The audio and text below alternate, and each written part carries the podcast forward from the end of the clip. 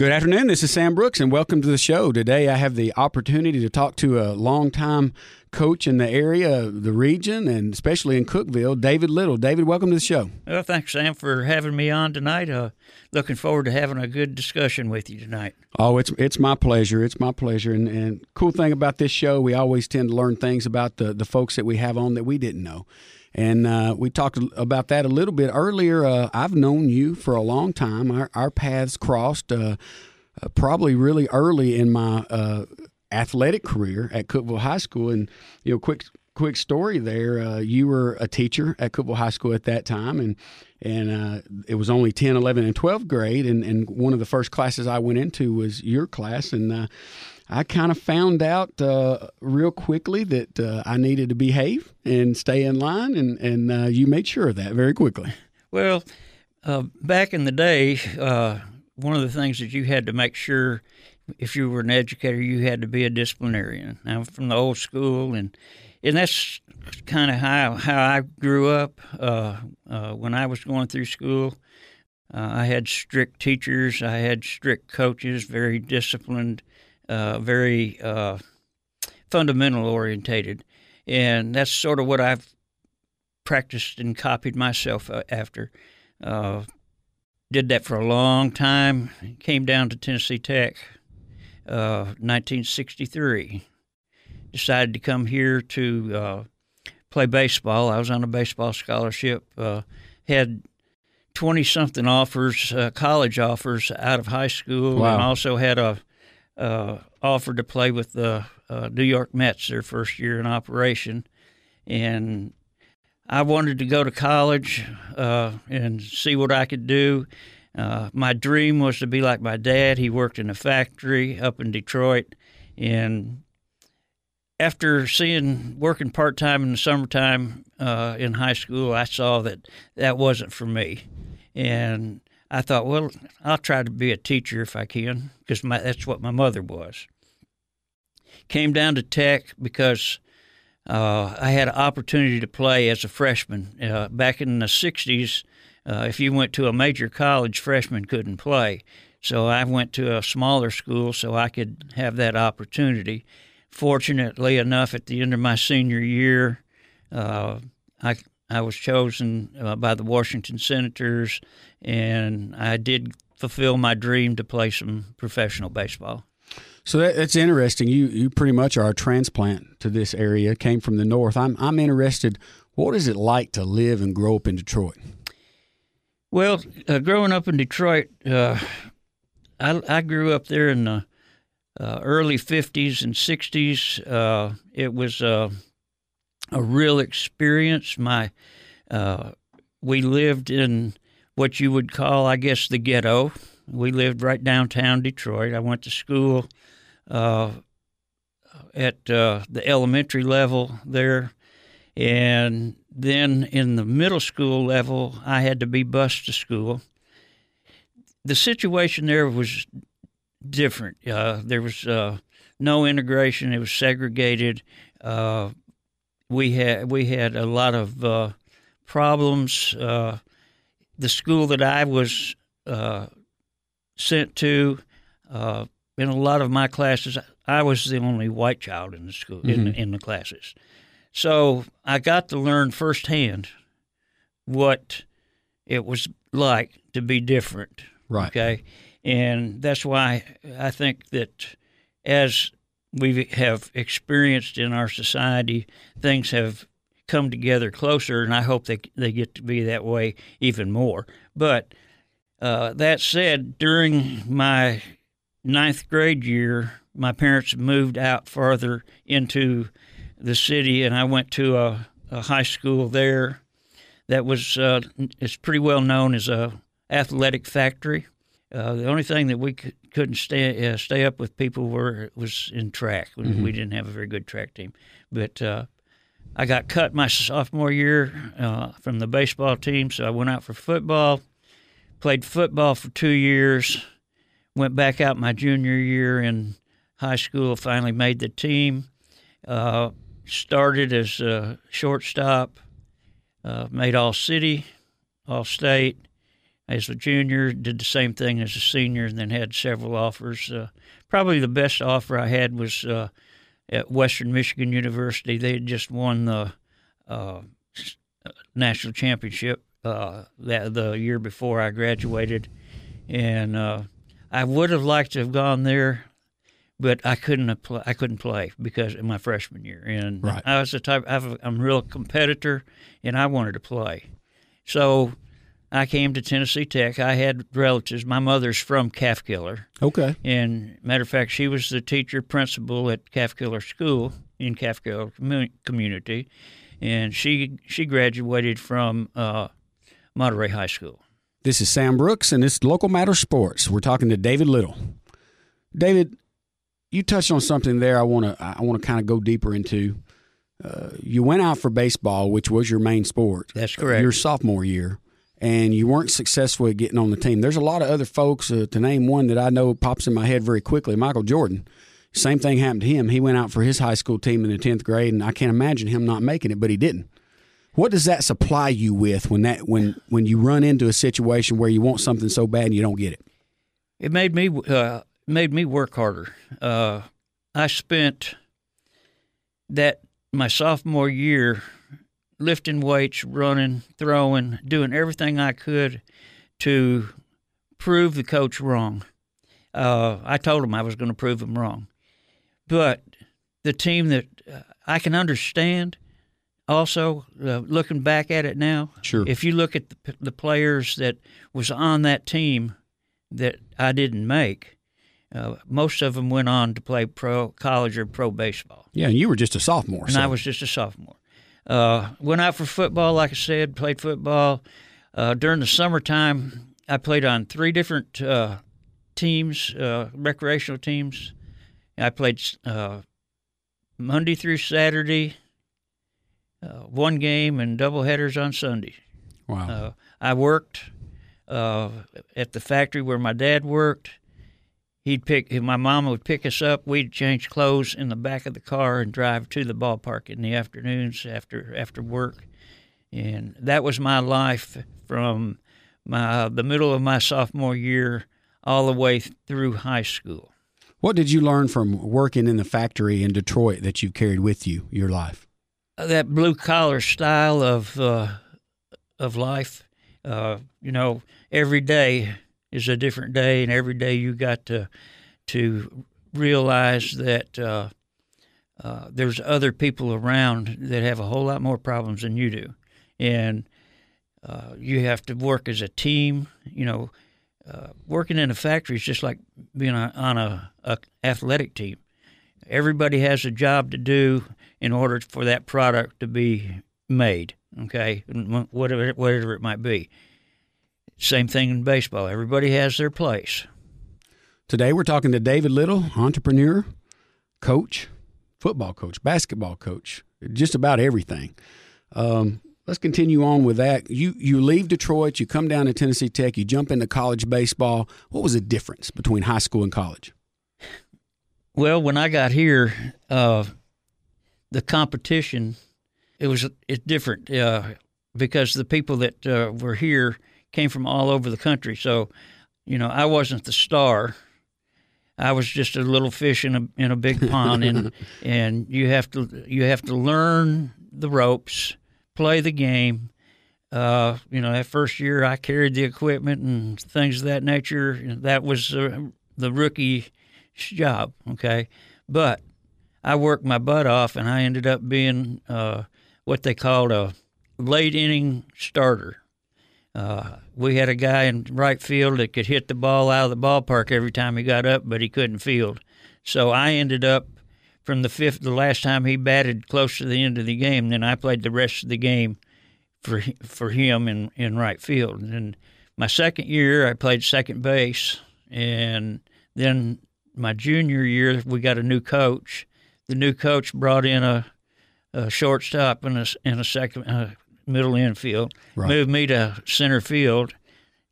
I made all OVC center fielder that year, Wow. and, and then the next year he brought in a center fielder and moved me to right field. and my senior year, for I guess about twenty years, I had the record for the most uh, uh, assist from the outfield at Tech. Well, coach, you know the transition from high school to uh, college is, is tough within itself. Yes, How, it it had to be really tough going from college to professional baseball. Yeah, college to professional baseball was one of the most unbelievable experiences I've had in my life. Uh, went to uh, Lake Wales, Florida, with the uh, Washington Senators uh, spring training, and they'd have these fifty-five gallon drums of baseballs, and they would hit hit fungos to you, and you had to take a thousand balls every day, and then once you got finished with that part, then you ended up having to do. Uh, because I was a middle infielder. You had we had to do pivots at second base, and you had to do a 55 gallon drum of baseballs each way. In other words, you as the person feeding right. the ball, and then you as the person doing the pivot with the second baseman. So uh, you got lots and lots and lots of practice of doing anything that you can do. Then when they went to hitting, and it was sort of like what we did when I if you saw a, a, practice that I did when I coached baseball, it was pretty much a carbon copy of what we did when I played pro baseball. And you know, most time when you do when you do uh, uh, batting practice, they go up there and the star gets twenty and everybody else gets five swings, and that's about it. Well, we didn't do it that way. We did it by time. We made sure that we had pitchers throwing batting practice so there would be strikes and I would stand behind the screen just like the coaches did when I was down in spring training, and they would they would say, uh, "Hit and run." Well, you had to hit behind the runner, and if you didn't, you got fined twenty five bucks. Today, we're talking to Dave Little, baseball coach for an extended amount of time in in the Cookeville area, and we'll be right back. We're back with David Little, baseball, football, basketball coach, and now leader of the Upper Cumberland Reporter. And we're going to get to that here in a second. But as we talked a little bit earlier about your pro days and getting started in there, I'm starting to see the formation of the David Little coaching mentality. You know, a thousand fungo balls a day, what you learned in pro ball, I know, and especially the running I know that you brought back to you, and, and when you started coaching baseball, uh, you built your the way you did things, the David Little way, you built that from your experience. I can tell that. So we're going to dive into that. Um, you were an educator, as you said, very good in the classroom, and that's something that I want to point out. Um, because a lot of times uh, coaches can get a bad rap for uh, not being a great teacher in the classroom, and I'm one who believes if you can be a good coach, you can be a great teacher in the classroom. So let's go there. Tell us about okay. your educa- educator days. All right. Uh, I started out in 1967 as a health and physical education teacher at Capshaw. Uh, went from there to uh, Cookeville Junior High. I was a eighth grade earth science teacher, and then went to Cookeville High School as a biology teacher. Ended up in in health. Uh, then went on to be an assistant principal and athletic director and a principal and things of that nature. But I always prided myself after uh, Billy Martin because of his style of of play and the way he managed, and I wanted to be like him. Well, when you're when you're like a a, a fiery individual like him, uh, you have to, you have to be, be real careful, especially around high school age kids. You have to watch your language. You have to, you know, things of that nature. But you have to know how to push the buttons right. And you're more of a psychologist than anything else because I could look at, say, Sam Brooks and give him a, a, bad look, and I could get just as much out of you doing that as I might have to take another kid back behind the barn and and tell him the facts of life. So everybody has different personalities. So you ha- that's one thing that as a coach to be successful you have to have that. Number two, you got to have talent. Okay, I was fortunate enough; I had lots of talent. Then you have to to make every single play no matter what it is, how easy or simple it is, make it routine for a game, and you practice hard because you're going to play like you practice. And what I tried to instill into the kids was that the games are fun. That's where you have your fun. You work hard and then have your fun. and I and I tried to do that. But you know, we won a lot of ball games, we won a lot of championships. But I'm more proud of what has become of the players that I t- touched through through the years that I coached. I've uh, we had 60 plus that got scholarships to play baseball. Had others that went on because of baseball but didn't play in college, but went on and got their degrees. Had four managers that got full scholarships, and now we have. If you looked at my family tree of coaches and and people that have contributed positively to positively to the communities that they live in, it's unbelievable.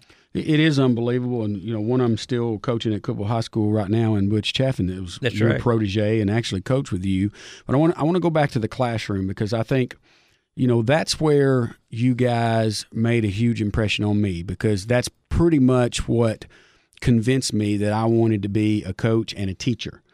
First, the coach. You know, I thought I wanted to coach, but then you see David Little and Jake Libby, Vertus Duff, Bill Rasman teaching mm-hmm. and and you guys taught.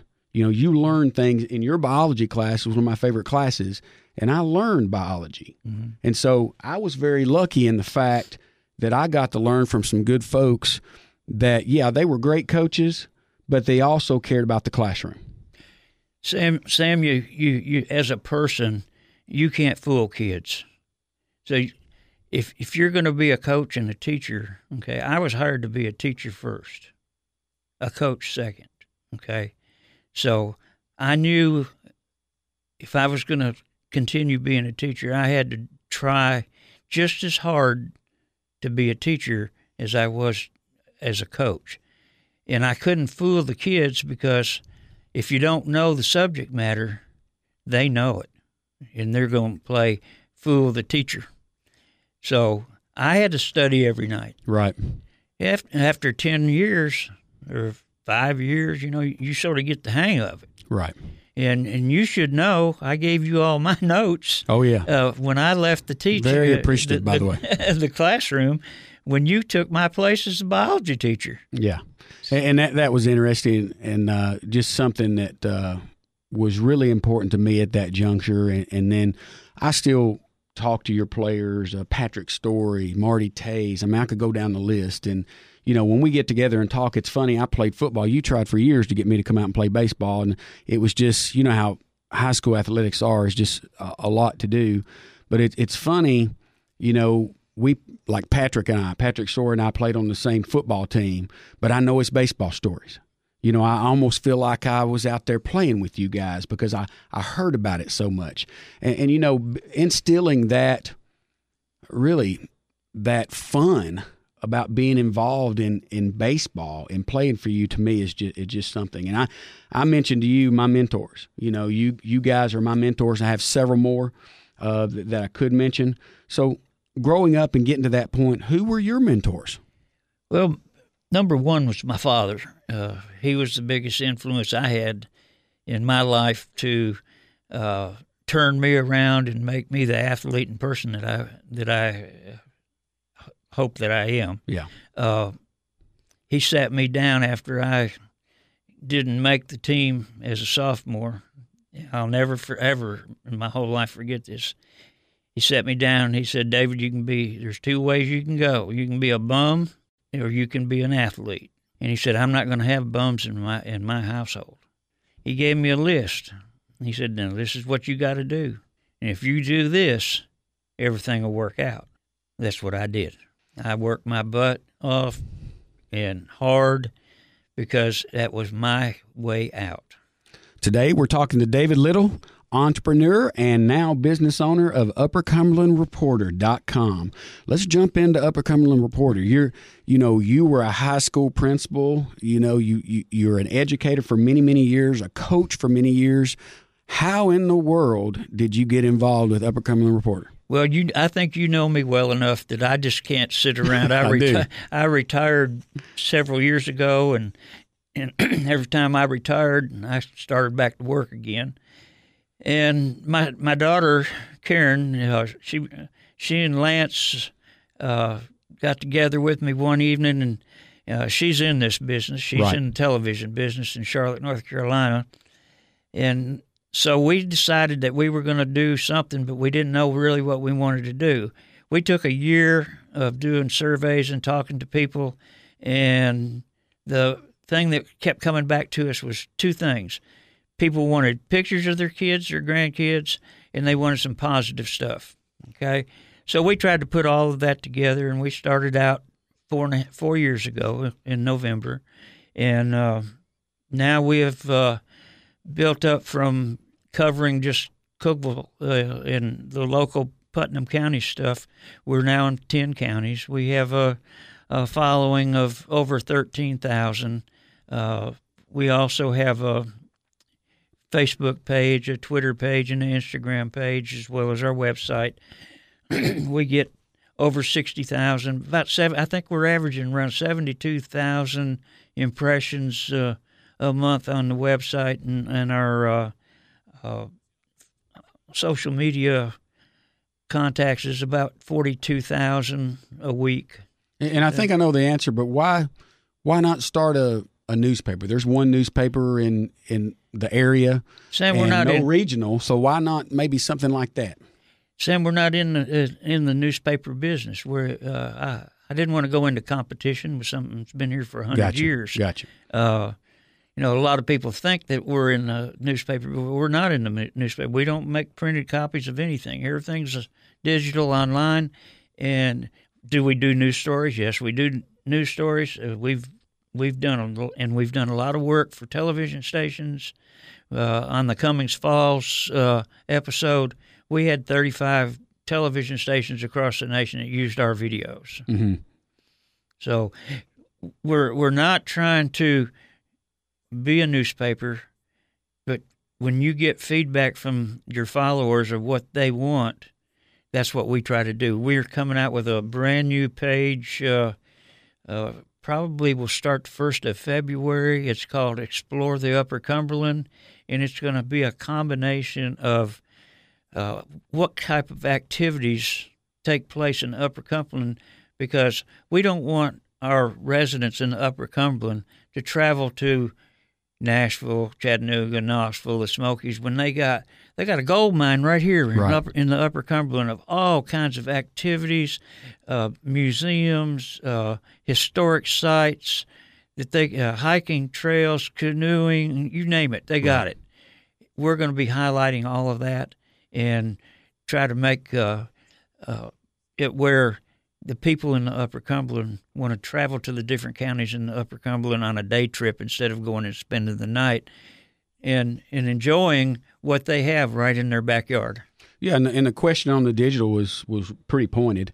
I think today's young people that are growing up, you know, they're more apt to pick up a cell phone or a device and get online than they are to buy paper. And you know, papers are are noticing that trend too, and they also ha- sometimes have a digital site or a website that you can t- get their stuff on. Right. So that I think it's just a transition and really something that uh, a lot of people are going to. Yes. And Coach Lou, I'll tell you what, thank you so much for taking the time to come over here today and spend a little bit of time li- with us and educating us a little bit more on who David Little Well, is. I want to thank you, and I want I want to say one thing: watching you grow up and be an athlete is like seeing me at your age doing the same thing. What a and that's how, compliment. and that's how you got successful, Sam. I'm, I, and I'm serious. Well, I appreciate that, Coach. I really do. It means a lot. Have a great day, and thanks for joining. Thank you.